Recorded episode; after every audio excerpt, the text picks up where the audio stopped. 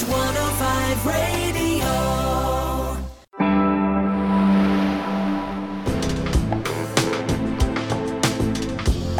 Women Making Waves. Now, I hear, Linda, that you've been quite interested in the term hygge. Is that Hygge. right? Hygge. Hygge, Yeah, yeah, okay. yes. It, it, it sort of came to the fore a few years ago, didn't it? And it's Danish, and it Yeah. means cozy, warm. it, it's it's the winter thing. Because you know the Danes have terrible winters, don't they? So they, they like this being by the fire, being Mm-hmm. all cozy on the sofa, all wrapped up in something furry and warm, and and adverts pick it up as well, don't they? Mm-hmm. They do. adverts pick up on this hygge thing, Yes. um, where you, you know you've got people by fires wearing very fluffy socks, and there's a famous chocolate one, and everything about it is very soft You're making me feel- and yes. cozy, and then she kind of bites into a, a, a chocolate, which makes you really want to have the chocolate. What makes me think about, yes, it's fantastic, isn't it? You come out of the cold, you come into the house. If you're lucky enough to get, you've got a nice fire, nice live. Do you say live fires? You say real fires, don't Real, you? I think normally it's fires. real. Yeah, yeah. Live, live fire sounds a bit like the whole house is on fire. Yeah, exactly. And the fire, the fire Yeah. brigade are standing by. That's that doesn't No, sound good. it's no, no, no. no. Or a But forest thing fire. what- no, not good. But the thing what makes me laugh is that you've got to have the prep before you sit down. So you've got to make sure the logs are by the side of the fire before you can put the fire in.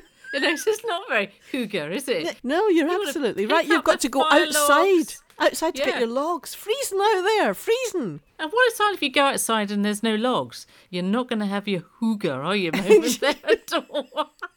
So instead of looking all cozy on the sofa, you're probably going to Yeah. be covered in bits from the logs. Your hands right. are going to be mucky. Sawdust. Sawdust everywhere down your trousers. So when you get to that stage, that wonderful picture where you see the cozy socks and the mug Yeah, yeah, and the blanket in front of you, Yeah. by the time you have reached that moment, it's time to go to bed. I would, I would say they've got staff. Yes. That- That's the only way. The only way to be hygge is to have staff.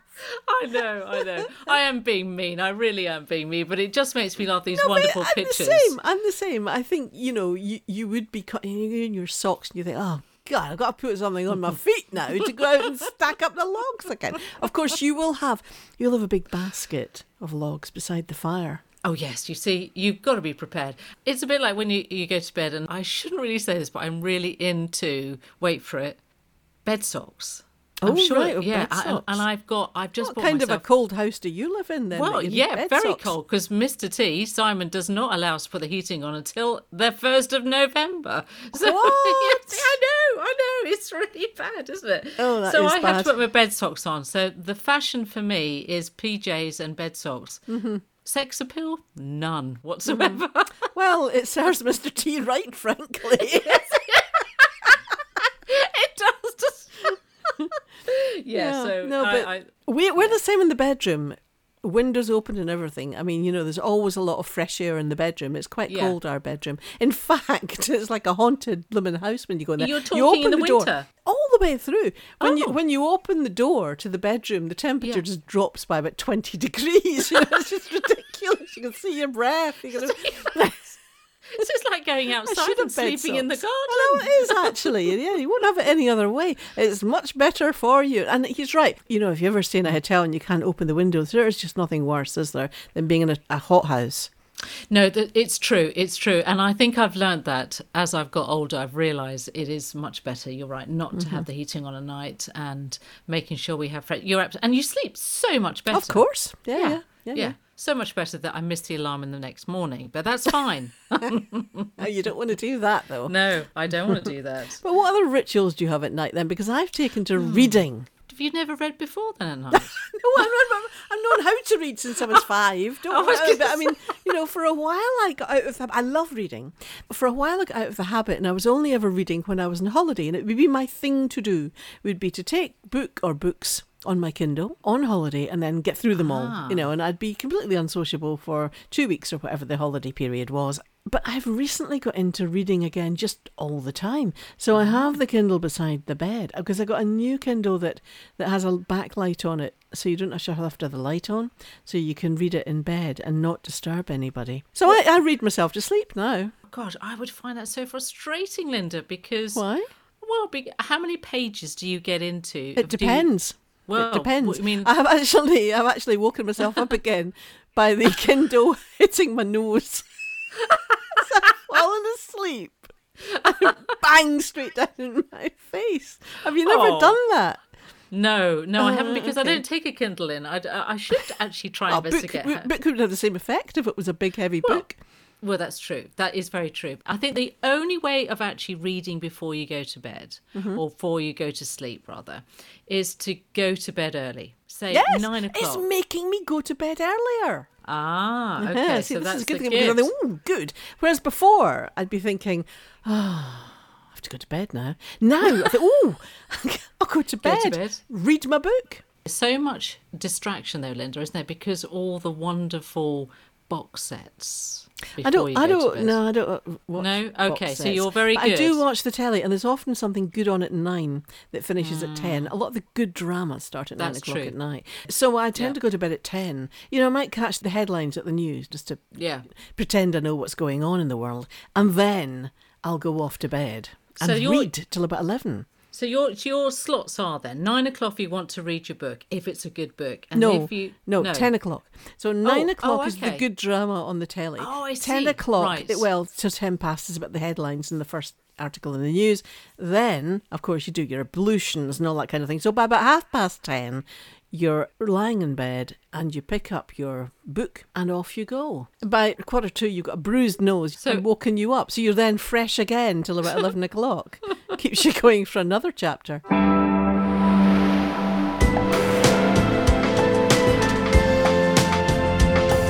You're listening to Women Making Waves radio show and podcast, brought to you by Susie Thorpe and Linda Ness. This show is all about women doing extraordinary things. You um, ever learned to play the piano, Susie? Yeah, I have. And I did. how did that go? Well, it went really well for about uh, a year Mm-hmm. and a bit when I was. I only did it because I was trying to have a little bit more empathy with my children, who I forced to play Oh, the piano. you were an adult. Oh, you're an adult. Yeah. Oh, yes. Because I learned to play when I was a child. Oh, did you? Yeah, and I was very, very keen for the first 10 minutes, like a lot of children are. Yes, And after yes. that, I went for years, you know. But after that, it became just a bit of a thing that I did every week. And I never used to practice, and I was absolutely shocking. Hmm. I did go back to it, you know, a few years ago and re-taught myself a little bit. But I still, you know, I'm very, very poor at playing the piano. But you, so you took it up as an adult. How, how did that? Can you play then? I, I I probably can play a few tunes, but not a lot, not a lot. I you know Hmm. the, the the tunes that the children play or learn to play with that would be my sort of top moments on that. But it is interesting. Don't you think if you learnt to play the piano when you were little, Linda, is it like riding a bike in the sense kind of it, it's know- almost like always know? muscle yeah there's a kind of hmm. muscle memory that comes back quite quickly i think hmm. because of all the scales that you play and all the things that you learn and the theory and all of that kind of thing but i was always a bit rubbish because i, I didn't practice enough. Our guest today brenda lucas ogden on the other hand she was really really enthusiastic from the moment she started. She was just she was one of the really really keen people whereas i was kind of oh you must learn an instrument. And i was pushed along. You know she was in a different category altogether. And of course, now she is sublime. You should hear her playing the piano. Absolutely amazing. So we speak to her, and she tells the story of uh, marrying John Ogden, who's an incredibly famous pianist, and what she's doing with the royalties of her latest release. Yeah. Which is a piece by Ravel, and uh, she's giving that to the homeless charity shelter. So, very interesting person. Jan Moore has been speaking to Dr. Patricia Fara, and she is a historian of science, and she's very, very interested in women in science, and very interested in, in, in persuading women to work in science as well. Patricia is interviewed by Jan Moore, one of our contributors, and uh, Jan's getting back out there and meeting women again after, you know, a long period of lockdown and having to be away from everybody. So she's having a ball at the moment, going out and meeting people.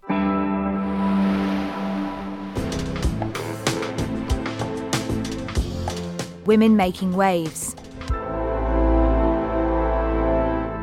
I'm delighted to be joined by acclaimed pianist Brenda Lucas Ogden. Brenda has released an album, Ravel que j'aime. The royalties of the album will be given to homeless charity Shelter. Thank you very much for joining us today, Brenda. It's a great pleasure, Linda. It's lovely to be talking to you. Thank you. Now, you're an amazing pianist, and I'm curious about the story behind that talent.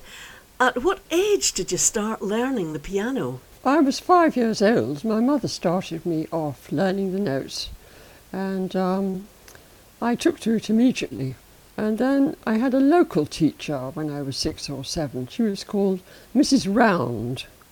I won't forget Mrs. Round. she kept interrupting the lessons to give Mr. Round his tea, as she called it. and I complained to my mother that these lessons weren't quite up to the mark. But anyway, I was determined to learn properly. And by the time I got to school, the convent of the Nativity, I had a wonderful nun who taught me, Sister Mary Angela, who was very, very musical, and she inspired me a lot. And I did the usual associated board examinations and got high marks in those and took it all from there. And then when I was um, 14, I had some private lessons from a teacher at the Royal Northern College of Music, as it is now. It was the Royal Manchester College in those days. Mm-hmm. Um, that was the um, emigre Russian pianist, Iso Elinson. I had these private lessons from him. He was very demanding, and he started me off with Chopin etudes, um, oh. which was uh, not easy start. Uh, all the fingerings for that. And two years later, when I was 16, I entered the college. I was nearly 17, but I was 16 at the time, and still studied with. You know, so uh, you know he was he was quite an inspiring teacher actually. I mean he'd he'd uh, fled from Russia during the revolution, and he told his pupils proudly, "I was in prison with Glazunov." Oh, so he, which we were very impressed with. We don't know how he got out of prison, but he did. And he escaped to Germany, and there he um, he was taken up by a, a, very kindly family called Stein, a Jewish family, and they very cleverly left Germany in the nick of time, and Iso married the daughter Hedwig, and the whole family came to Manchester uh, and Hedwig, yes, it was quite quite a story. It is. Mm. When you were at the college, you met your future husband, John Ogden. Yes, eventually, yes, I did, yes. And I believe the story is that you fell in love with him when you heard him play. Well, I, I don't know about falling in love. I was tremendously impressed. It was, um, he was playing Liszt Dante Sonata on the platform of the college, and um, it was just such a staggering performance. And I wasn't the only one who was impressed. All the students who were passing by through the hall stopped to listen because they'd never heard anything like it before. He was the most outstanding pianist by far in the college. You know, he was just a genius. It was, it was quite apparent. I was very impressed. I mean, falling in love came later. And you travelled the world with him, and you had two children with him as well. That must have been quite an exciting time, actually. It was very exciting. Incredibly exciting, yes. And were you playing at the same time? Yes, I played quite a few big Australian tour. I played solo concerti, and we played two pianos together. Mm-hmm. Um, we did all the major Australian cities and Tasmania and New Zealand as well. So, I mean, it was quite a long tour. ABC, the Australian Broadcasting Corporation, they were very good to us. It was very well organised. That must have been fun. Yeah, it was lovely. Um, we had a holiday after that en route back. We had a holiday in Greece.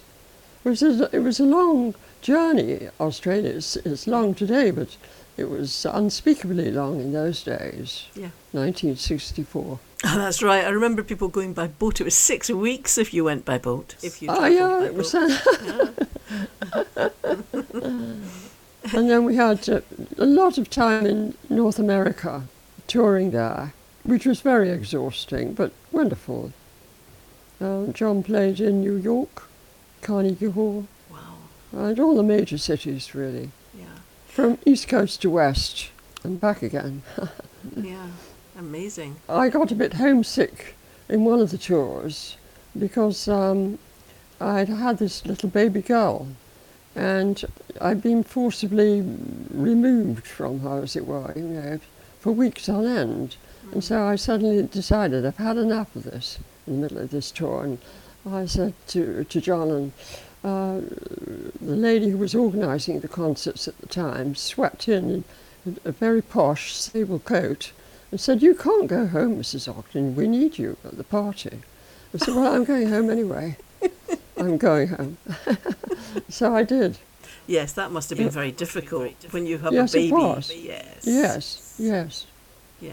Mm. Mm. It was 1964. Your husband started to suffer from mental health issues, I believe. Oh And- yes, but but not after not after that. That came many years later, in 1973. So um, he had a lot of good years before he suffered from mental health issues. Good. Thank goodness. Yes. And sadly, your marriage broke down, but you remained very close. Yeah, it didn't break down immediately. It broke down uh, several years after that. You know, I was very close to him when he immediately broke down. And we were estranged after the, the period when he was a professor at Indiana University. And they unkindly sacked him after inviting him there for four years. So we had to leave. We spent four very good years at Indiana University. And um, he didn't seem to mind that he'd been sacked. And that, that, uh, that upset me a lot. So we were estranged for, um, I should say, about 18 months. That's all. And you wrote a book about him Yes, called Virtuoso, yes. telling the story of his life. Was, was that a difficult book to write? No, I started that book in Spain in the 70s. Now, I, I felt that it was um, a story that people. It was before he was mentally ill. It started before. And eventually I had a ghostwriter, Michael Carr, who did most of the writing for me because the publishers wouldn't take my schoolgirlish writing. So uh, Michael Carr, who was a wonderful writer actually, he wrote detective stories. Um, he got it published for me with Hamish Hamilton in 1981. It's been republished several times. Did you ever think that your talent was hidden in his shadow? Um, I- felt um, overpowered by him at times, yes. Um, but no, I mean, uh, he was very supportive of my playing, incredibly supportive, right from the word go. And I didn't feel, I mean, I knew I wasn't the, the better pianist. I mean, I was reminded that reminded of that constantly, but it didn't come up as an issue in our marriage at mm-hmm. all. Mm-hmm. And you released an album, didn't you, of you both playing? Oh, we released 40 records together. Mm-hmm. A lot of two piano work. All the all the two piano works we did most. Of, I think we we missed out on some minor French works, but most of the big works we recorded. The Rachmaninoff suites three times. Wow, amazing body of work, really. Oh yes, yeah, yeah.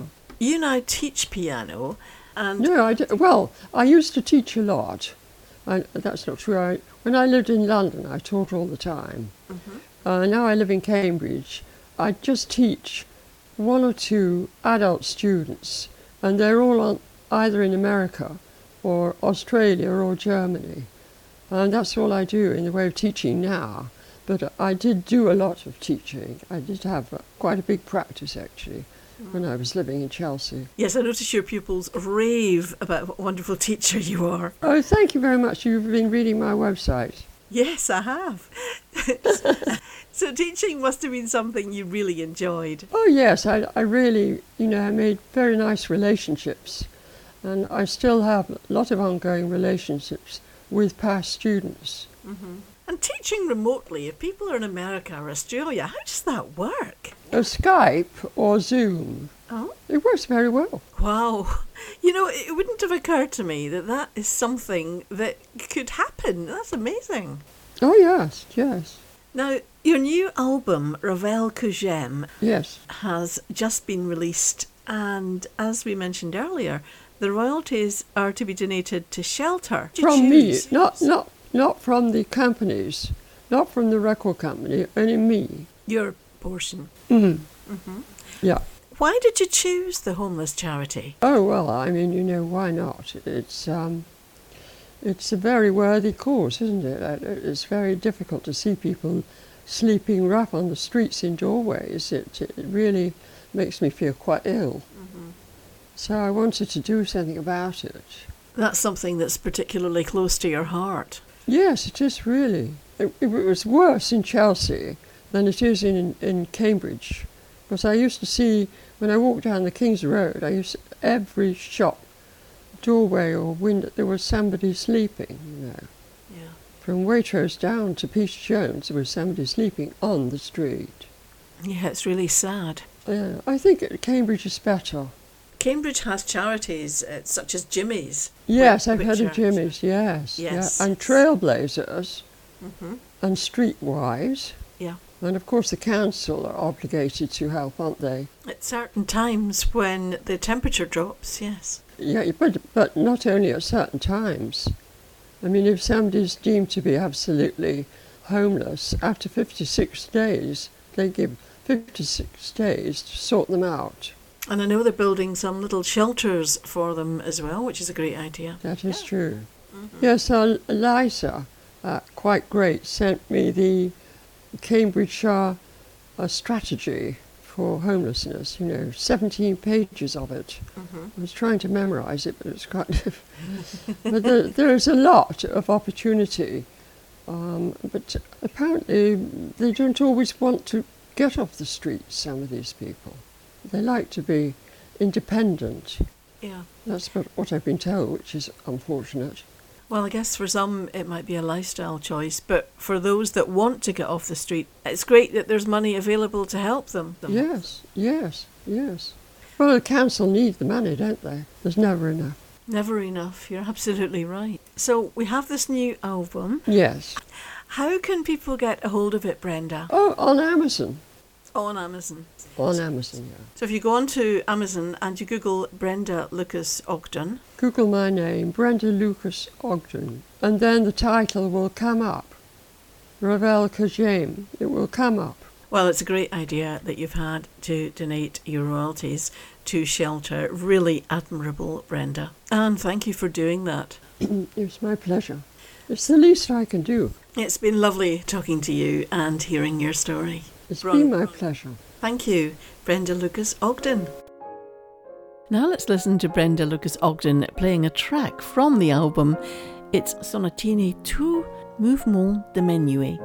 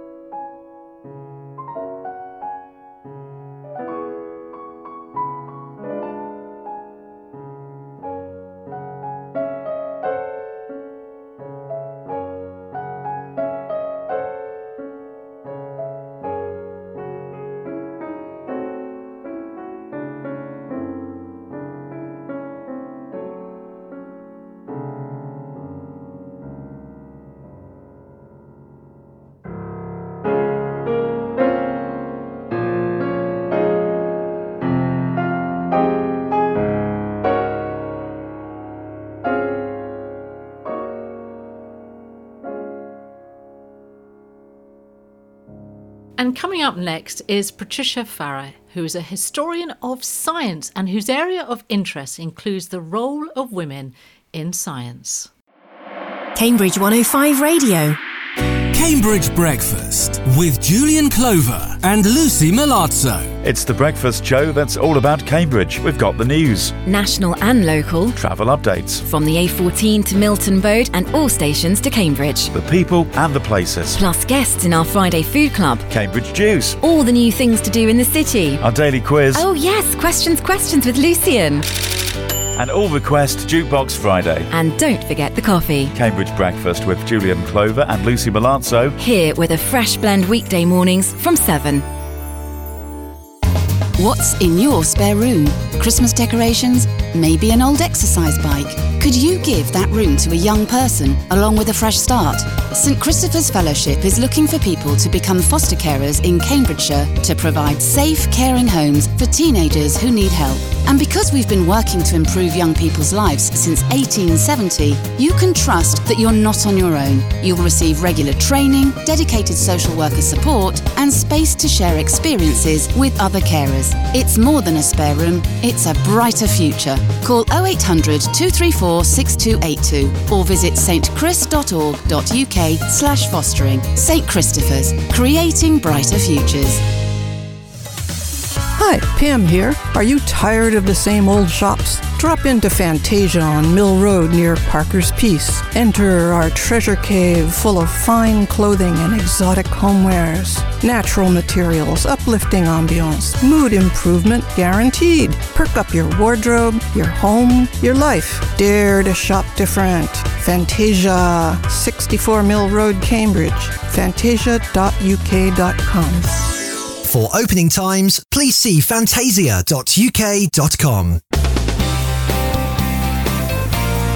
Cambridge 105 Radio.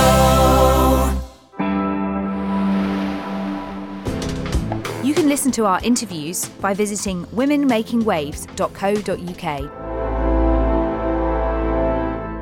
So today I'm talking to Patricia Fara, who has been described as one of our most entertaining, incisive and irreverent historians of science. Quite a title.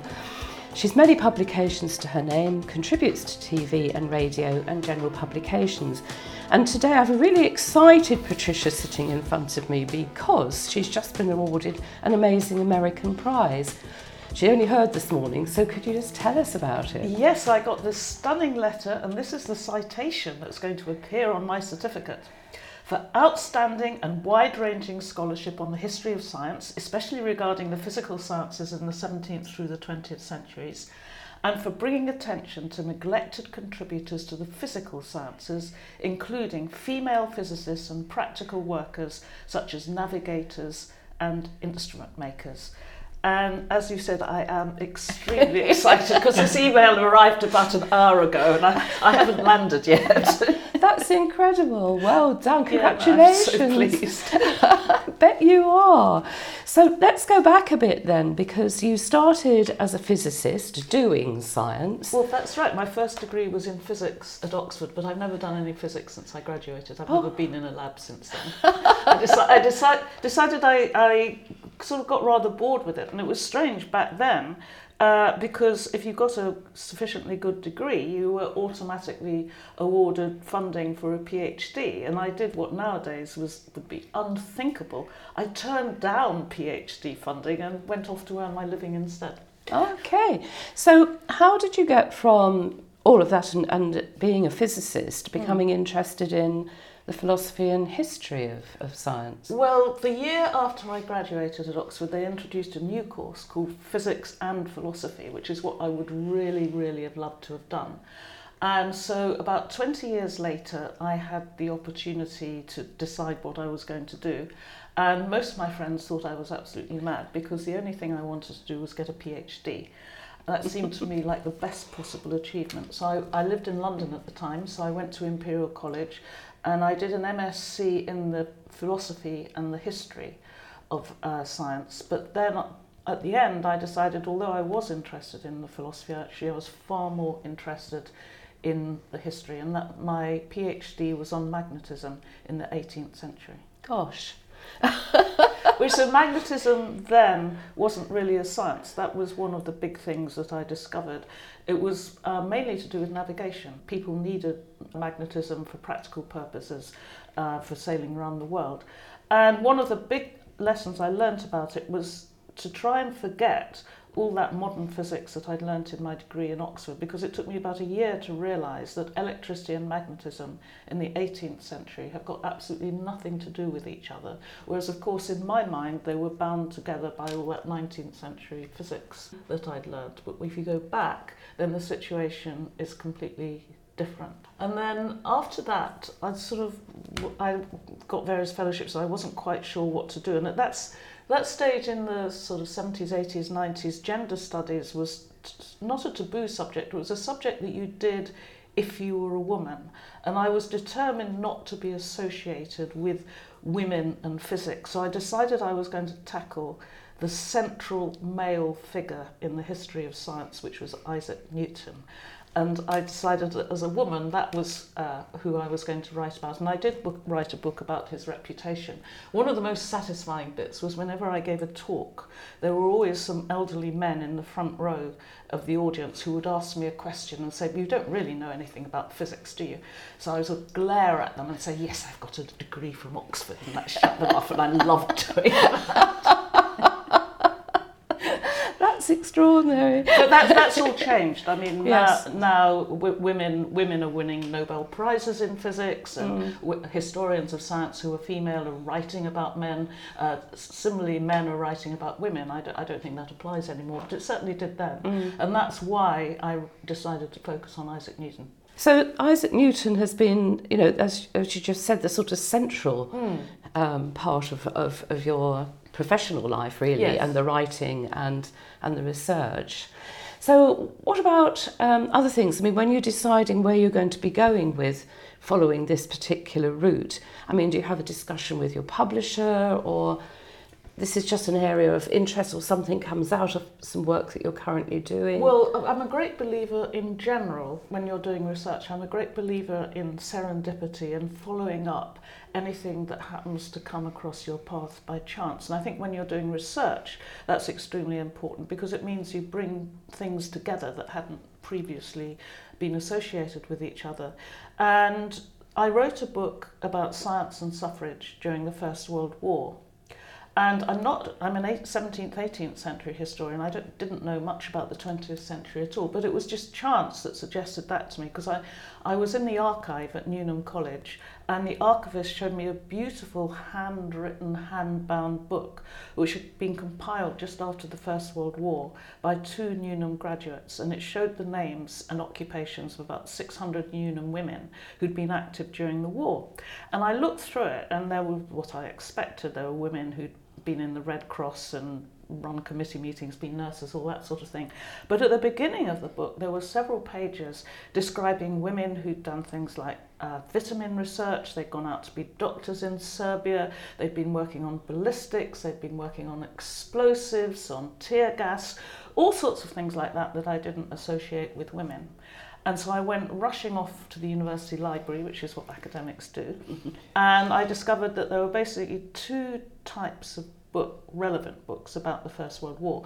One uh, was a large number of books that have been written um, by mostly by women who are interested in women in the First World War, and those books tend to describe all the women who were taking over physical labouring jobs such as uh, engineering and transport, uh, driving ambulances, all that sort of work, munitions factories.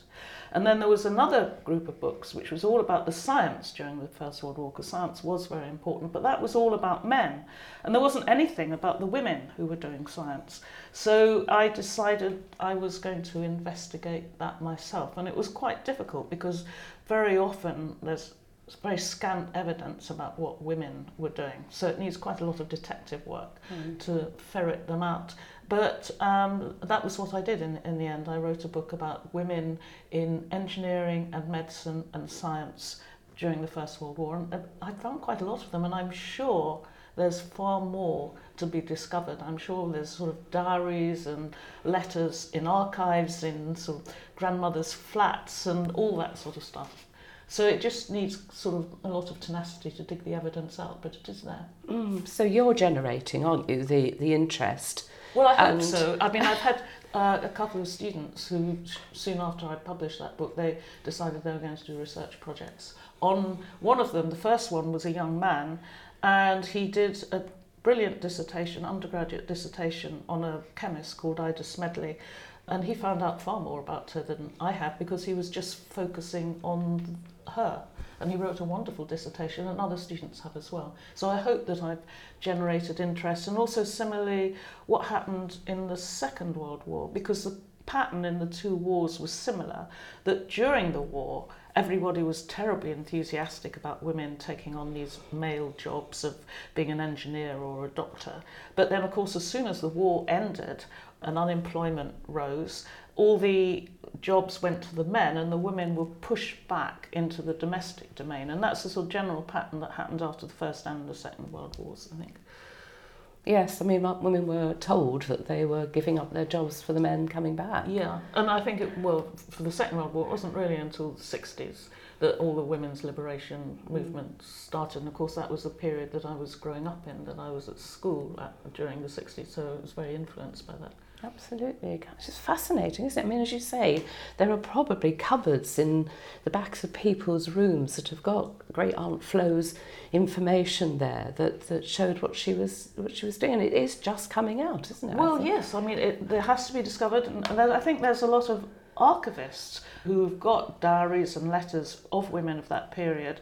And what nobody realised before is that actually quite a few of those women might have been involved in scientific projects, but it didn't really occur to anyone that women were carrying out that sort of job. So it's it's real investigative work, isn't it? Really, a discovery in in terms of not, as you said, you haven't been in a lab for a long time, Yeah. but it's different sort of lab work, isn't it? It's it's still finding out and making links and It is, and of course, it's all changed over the course of my career because when I started, we didn't really have computers and we didn't have the internet or anything like that. Whereas, of course, we do now. So the nature of the research has changed. It used to be involve a lot of hard work climbing up and down stairs in the university library, but mm. I mean, there. Although it's wonderful how much you can get on the internet, there's no substitute for seeing the actual documents. And what I'm thinking about in particular is there's a wonderful women's library on the top floor of the LSE library in London. And I went there and I ordered up some boxes of material. And the, my favourite thing is I discovered this very tattered envelope and it had a censored stamp on it because it had been read by the inspectors on the way back.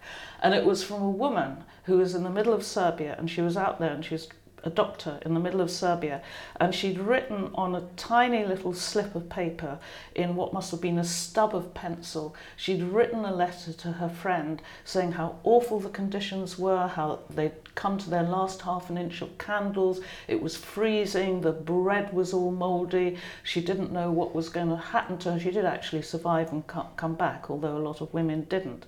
And there was something really magic about sitting in the middle of this very smart, sophisticated library, ho- holding this little slip of paper, which mm. somehow, for over a hundred years, had survived and come back to England and was in an archive. And I think, you know, there must have been, there must be things like that everywhere. I don't believe anybody else had read that particular note. It was just that I was interested in it and I, I found it. It was a mm. wonderful feeling. well, the internet isn't the internet that. can't do that. It is not the same as having the censored envelope and this little piece of paper Yes. that's actually been in Serbia in a snowstorm. Yes.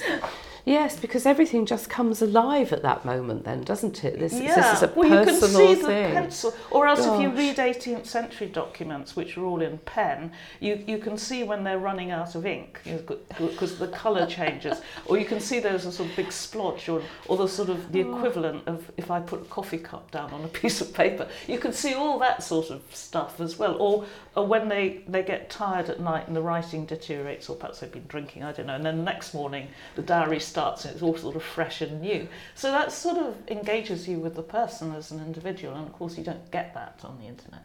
I was just thinking, I mean, talking about the internet, about where we are currently, because I was thinking as I was preparing to, to come and chat to you today that over these last months, a year and a half, suddenly science for most of us is completely at the fore. We are recognising scientists Mm. on our televisions, and we hear the phrase we're going to be following the science in Yeah. terms of making decisions. So I think I was just thinking that it's a we now have perhaps a quite a, a different view, and sometimes it's not a clear view because the internet can give us not necessarily accurate Mm. information.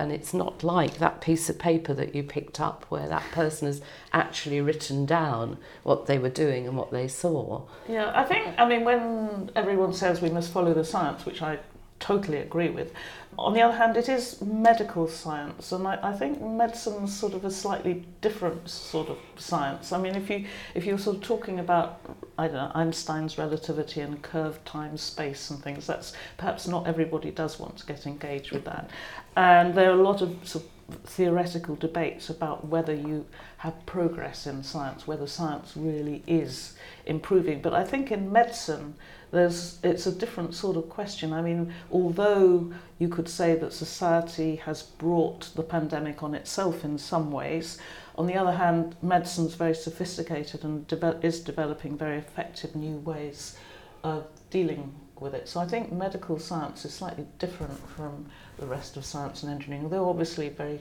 closely related. Mm. And of course, there are a lot of people, all the anti vaxxers, who are choosing to ignore the science. And I think that is a sort of it's an enormous problem to do with the COVID pandemic, but I think it's a problem in general that quite a substantial number of people are sort of resistant to the imposition of science, and perhaps global warming is evidence that perhaps science isn't necessarily always a good thing. Mm.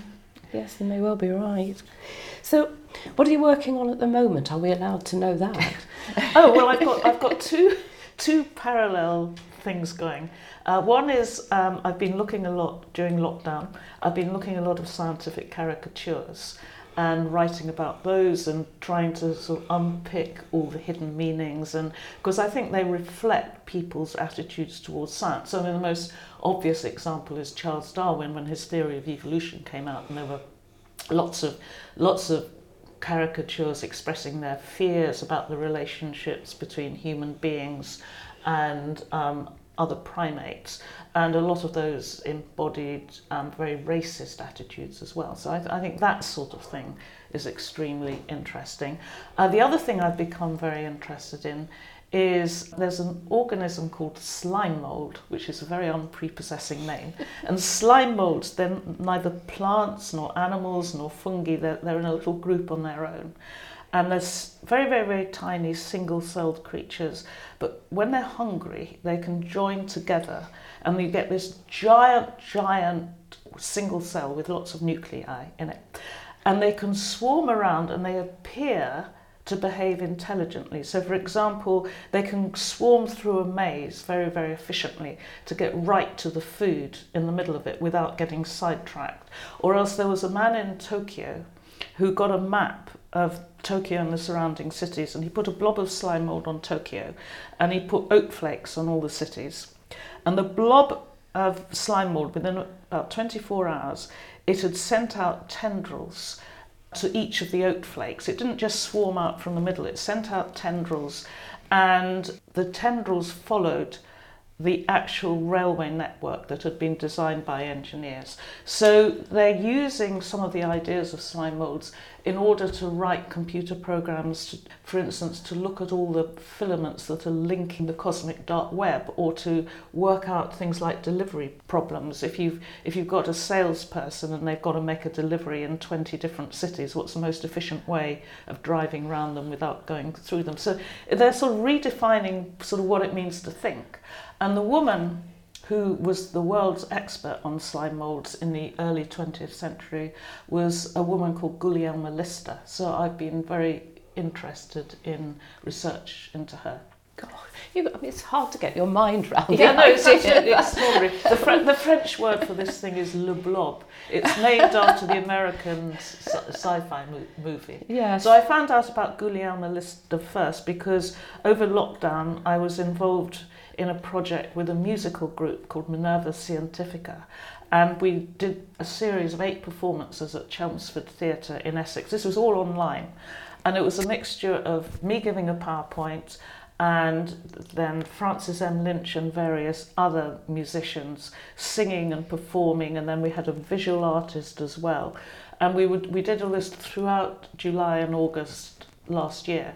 And the idea was to encourage young women from Essex to become scientists. So we had to focus on a different female scientist from Essex every single week. And that's how I found out about Gulielma Lister. I was told, right, next week we're doing Gulielma Lister. So by next week I had to have a, a PowerPoint with slides and information. but I became very interested in her. I'm not surprised. I mean, hmm. the idea of this slime. I know. I only found out about that later. I mean, she's a very interesting woman in her own right. She was one of the first members, f- female members of the Linnean Society and I think it was 1905. And she had this whole network of friends. Because if women were going to do science, they tended to go towards the biological mm. sciences rather than physics or maths. So Uh, um, I mean, again, I mean, it's rather like what I did for the First World War. There's this whole network of women that are concealed and we just don't know about. Gosh, so there's there's no end to the possibilities. You're not uh, uh, short of work to do. No, no, no, no. No, I've got plenty of ideas. Plenty of ideas. God, yeah. Yeah, well, it's such important work that that you know it's there. It's a, a hidden world and such an important world that, that needs to have a light shone upon it and well, for us to be aware of. Well, I think the work on women in particular, I think is really important because there's still so much discrimination against women in science. I mean, in theory, unlike then, in theory now we have equal opportunity and equal pay, but that's absolutely not true. The average salary of male scientists is far higher than that of women. And one of the things I hope is that by looking at these women a hundred or more years ago, it's relatively easy to see all the prejudice and discrimination that they experienced. And what I still hope is that by exposing that, it'll make us more aware of the prejudice that still survives. So for me as a historian, the whole point of studying the past is to understand how we got to the present and the point of doing that is to try to improve the future. So that's my basic sort of mission as a historian. Well, it's incredible because it just will ho- hope that we will not be making the same mistakes again and actually well, there's, there's lots this, of new mistakes left to be made I think but this extraordinary resource otherwise that we're, we're not mm. validating and we're not using if we're mm. not if we're not careful yeah and I think talking about women from the past is quite a good springboard for encouraging women now to think about their position and to talk about it. And uh, increasingly, men are very interested in talking about it as well. And certainly, the attitude in Cambridge, has, or in academia in general, has changed colossally over just over the last 10 years. And young women students often say to me that they're in despair because nothing's ever going to change. And I just say, well, look how much it's changed just in my own lifetime. So I, I think things are improving. Wonderful. Well, thank you so much for sharing that with us all. And congratulations again for this wonderful award that you have won. That's, I'm, I'm so thrilled that you've been able to tell us. Well, thank you. Thank you very much. I managed to forget about it while I was talking to you. so th- thank you very much for inviting me to be on the programme. Oh, I very much appreciate it. Thank you very much indeed.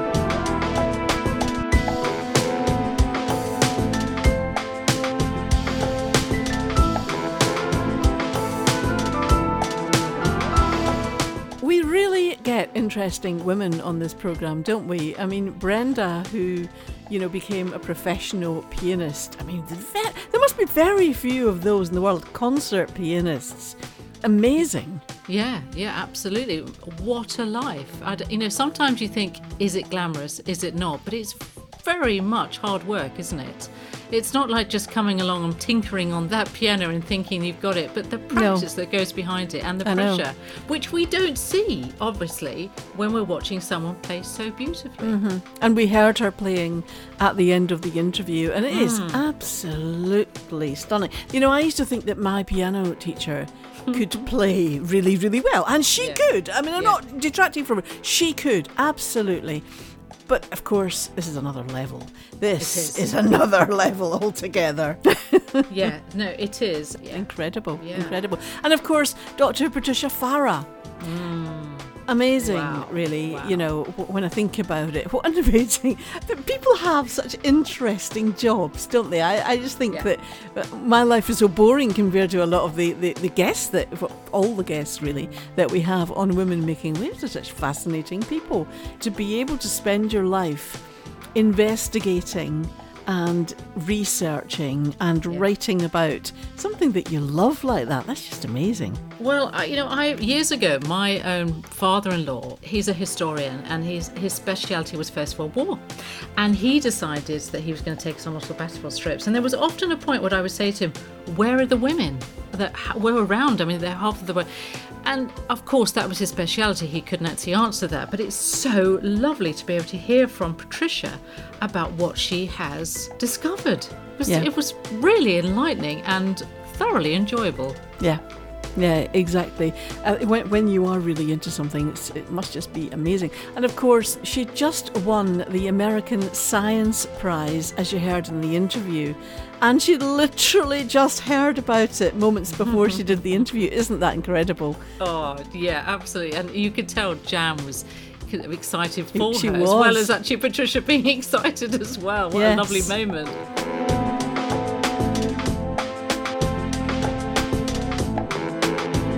Well, sadly, that's all we have time for in this episode of Women Making Waves. We'd like to thank our guests, Brenda Lucas Ogdon and Dr. Patricia Fara, as well as our contributor, Jan Moore, and her sound engineer, Tony Sawford. We're always on the lookout for women who are doing interesting things. If you know of a woman who you think we should be talking to, please get in touch. You can contact us via social media on Twitter and Facebook at WomenMW or on Instagram at Women Making Waves. You can also find us on cambridge105.co.uk or you can visit our website womenmakingwaves.co.uk where you can hear all of our interviews.